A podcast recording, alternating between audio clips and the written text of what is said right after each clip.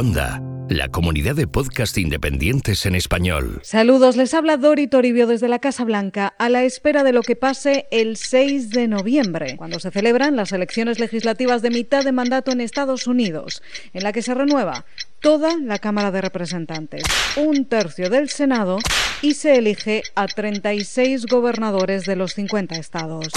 Pero el voto anticipado y el ausente han comenzado ya, con lo que hay cosas que ya sabemos y otras que hay que saber.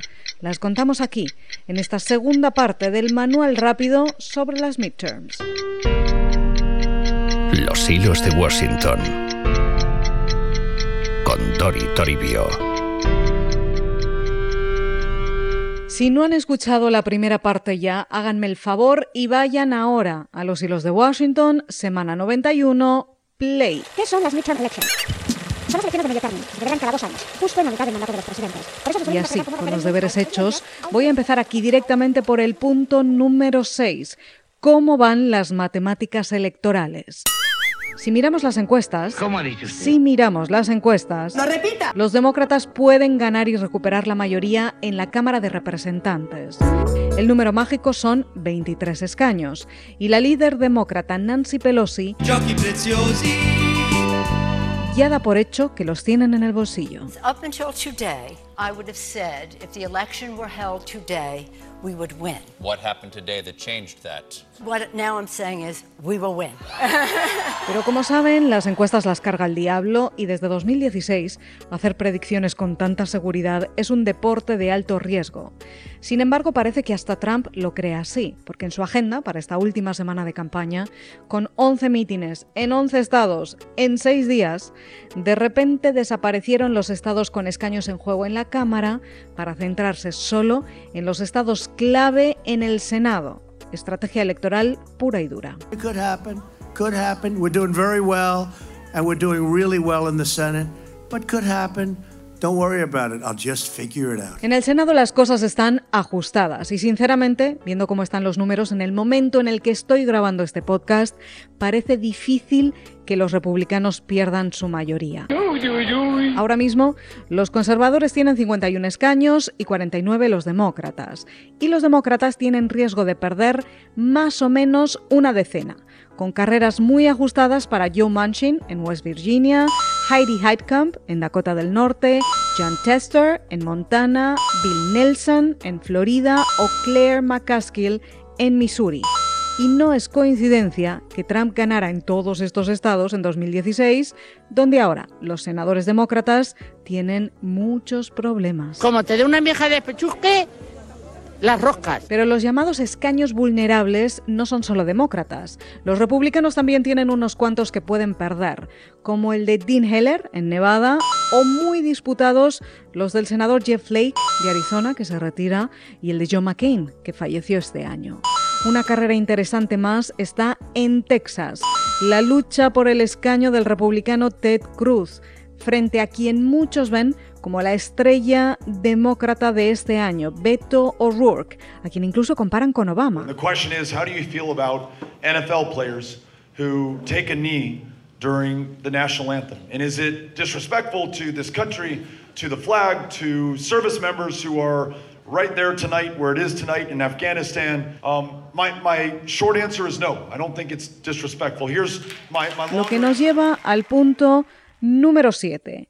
¿Qué nombres tenemos que sabernos este año?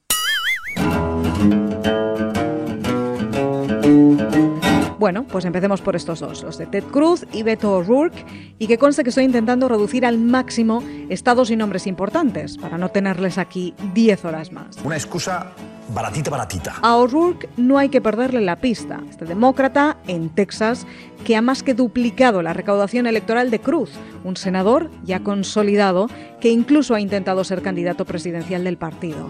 Lying Ted, si recuerda. He's not lying Ted anymore. What is he now? Beautiful Ted. Beautiful, beautiful Texas. I call him Texas Ted. Bueno, pues ya no es Ted mentiroso, sino Ted precioso y maravilloso, en palabras de Donald Trump, que ha entrado a hacer campaña con él porque es un escaño muy importante. Y parece estar funcionando, porque está levemente por encima en las últimas encuestas. Otro nombre importante estas elecciones, John James, que pelea por el escaño de los republicanos en Michigan y que en el último minuto ha acelerado frente a la veterana senadora demócrata Debbie Stabenow en un estado azul. James, afroamericano de treinta y siete años, veterano de combate, graduado en West Point, empresario de éxito y con una excelente relación con Trump. Flipa, flipa que flipa. A quien muchos ven como el futuro del Partido Republicano. Um, and after uh, getting the uh, the Trump endorsement, that really did mean so much. That I'm the best candidate to lead Michigan into the future and to protect the American dream for all Michiganders. Y ojo también a las carreras de los gobernadores. Ojo, ojo, ojo. Las elecciones a gobernadores son importantes porque Trump quiere mantener los estados que ganó en dos mil dieciséis y donde tendrá que volver a ganar en dos mil veinte. ¡Uy, qué peligro! Hay treinta y seis gobernadores en juego y de esos veintiséis son republicanos, nueve demócratas y uno independiente. ¿Eso qué es? Los demócratas podrían ganar en Maine y Nuevo México y los republicanos en Connecticut, donde el gobernador, Dan Malloy, tiene una aprobación por debajo del treinta por ciento. ¡Auch!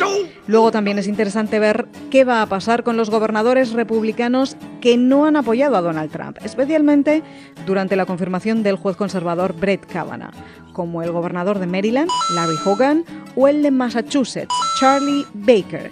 Pero si tenemos que ponernos las gafas para ver más de cerca qué está pasando con los gobernadores, si tenemos que recordar dos nombres más, yo me fijaría en Florida y en Georgia, donde las cosas están muy ajustadas. Welcome to Florida, mister President.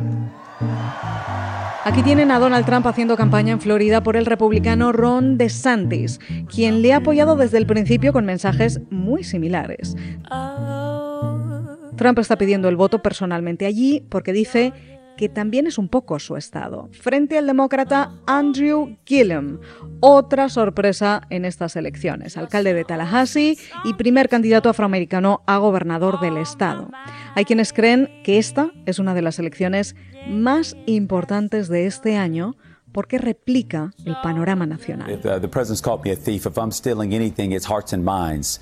Uh, we're going to win this race, uh, frankly, because of that reason. Estas pueden ser las elecciones más importantes de nuestra vida, asegura Barack Obama haciendo campaña por Gillum. Because this Tuesday might be the most important election of our lifetime.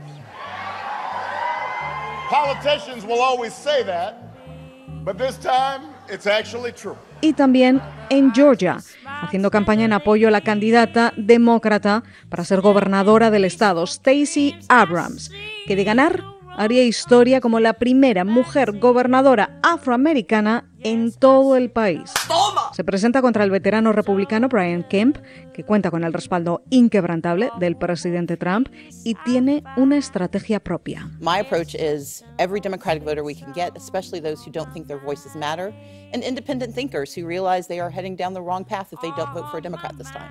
And there are enough of us to win an election. Georgia on my mind.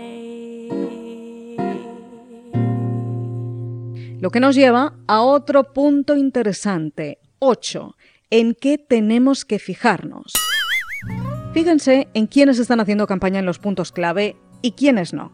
Eso nos da una pista importante de por dónde van las cosas. Eso está muy listo. Trump y el vicepresidente Mike Pence están volcados en mítines por los estados clave. También el expresidente Barack Obama y el exvicepresidente Joe Biden, así como un puñado de famosos de diferentes ámbitos pidiendo en general a la gente que vote, que se registre, que salga a votar o pidiendo el voto por alguien en concreto, como la todopoderosa Oprah Winfrey, que ha salido a hacer campaña por Stacey Abrams de casa en casa. Y claro, hay gente a la que casi le da un soponcio al abrir la puerta. Hi Denise.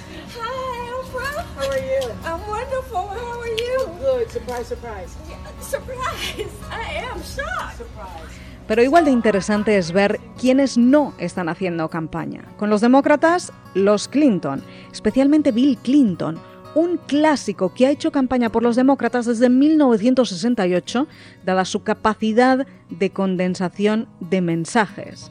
Pero este año casi nadie le llama. ¡No me diga! Y otro nombre ausente, el de la primera dama, Melania Trump. ¿Pero qué me estás container? nueve. ¿Cómo va el voto anticipado? Pues bien, muy bien. El treinta y uno de octubre habían votado ya más de veinticinco millones de personas en todo Estados Unidos y en algunos estados las cifras triplican los votos que había a estas alturas en las midterms de dos mil catorce. Especialmente si miramos el voto de las mujeres y el voto de los jóvenes, de los que están votando por primera vez. Es importante subrayar, sin embargo, que en dos mil catorce votó muy poca gente, con la participación más baja en setenta años, especialmente entre las minorías que se quedaron en casa. Por eso también subrayemos una de las grandes incógnitas de este noviembre, el voto latino. ¿Qué pasará esta vez? ¿Quién sabe? Los pronósticos apuntan bien, pero ya saben, hay que esperar al seis de noviembre para que las tendencias se consoliden en una realidad. Te explicas fenomenal. Y diez. ¿Qué es lo más importante? Si después de toda esta lata que les he dado sobre las elecciones tuvieran que quedarse con una sola cosa... ¡Es una pesada! Si mañana sale este tema de las elecciones con sus compañeros de trabajo o con sus amigos, que va a salir, se lo adelanto ya. ¡Claro que sí, guapi! Y ustedes tuvieran que plantear un solo punto para quedar bien, yo lo que sugiero es que planteen la participación. Esto es lo importante aquí. ¿Por qué? ¿Quién va a salir a votar? ¿Por qué? Porque las elecciones legislativas son muy raras, la verdad, y la gente no suele salir a votar. Y sí, este año todo indica que hay más movilización, pero aún hay muchos interrogantes. Y la verdad, las encuestas son encuestas. Lo importante aquí son los votos. La cosa clara. Por eso escucharán ustedes al presidente Donald Trump repetir insistentemente estos días los mensajes que más movilizan a su base, los que los encienden, como los medios son el enemigo del pueblo o la inmigración como gran amenaza que hay que temer. Porque al final, el titular del día siete de noviembre va a ser si Trump gana o pierde las primeras elecciones desde que llegó a la Casa Blanca. Eso es lo que se va a decir al día siguiente de las elecciones. ¿Injusto o no? Pero es así. Pues muy bien. La lectura de las midterms se hace como un referéndum de la presidencia. Y esto es un clásico, ya lo verán. Y lo contaremos aquí, en los hilos de Washington. Hasta entonces, que sobrevivan ustedes a esta semana electoral, porque yo lo voy a intentar. Puedes escuchar más episodios de Los Hilos de Washington en cuonda punto com. Y además encontrarás...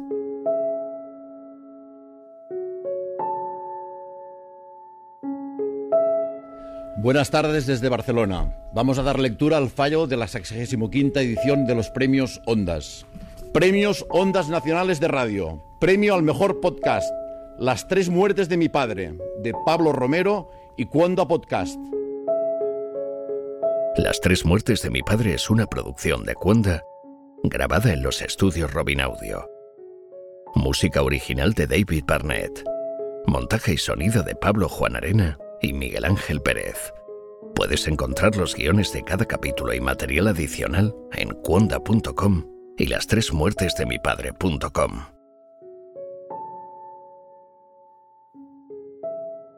Guión y dirección: Pablo Romero. Descubre nuevos podcasts en cuonda punto com, la comunidad de podcast independientes en español.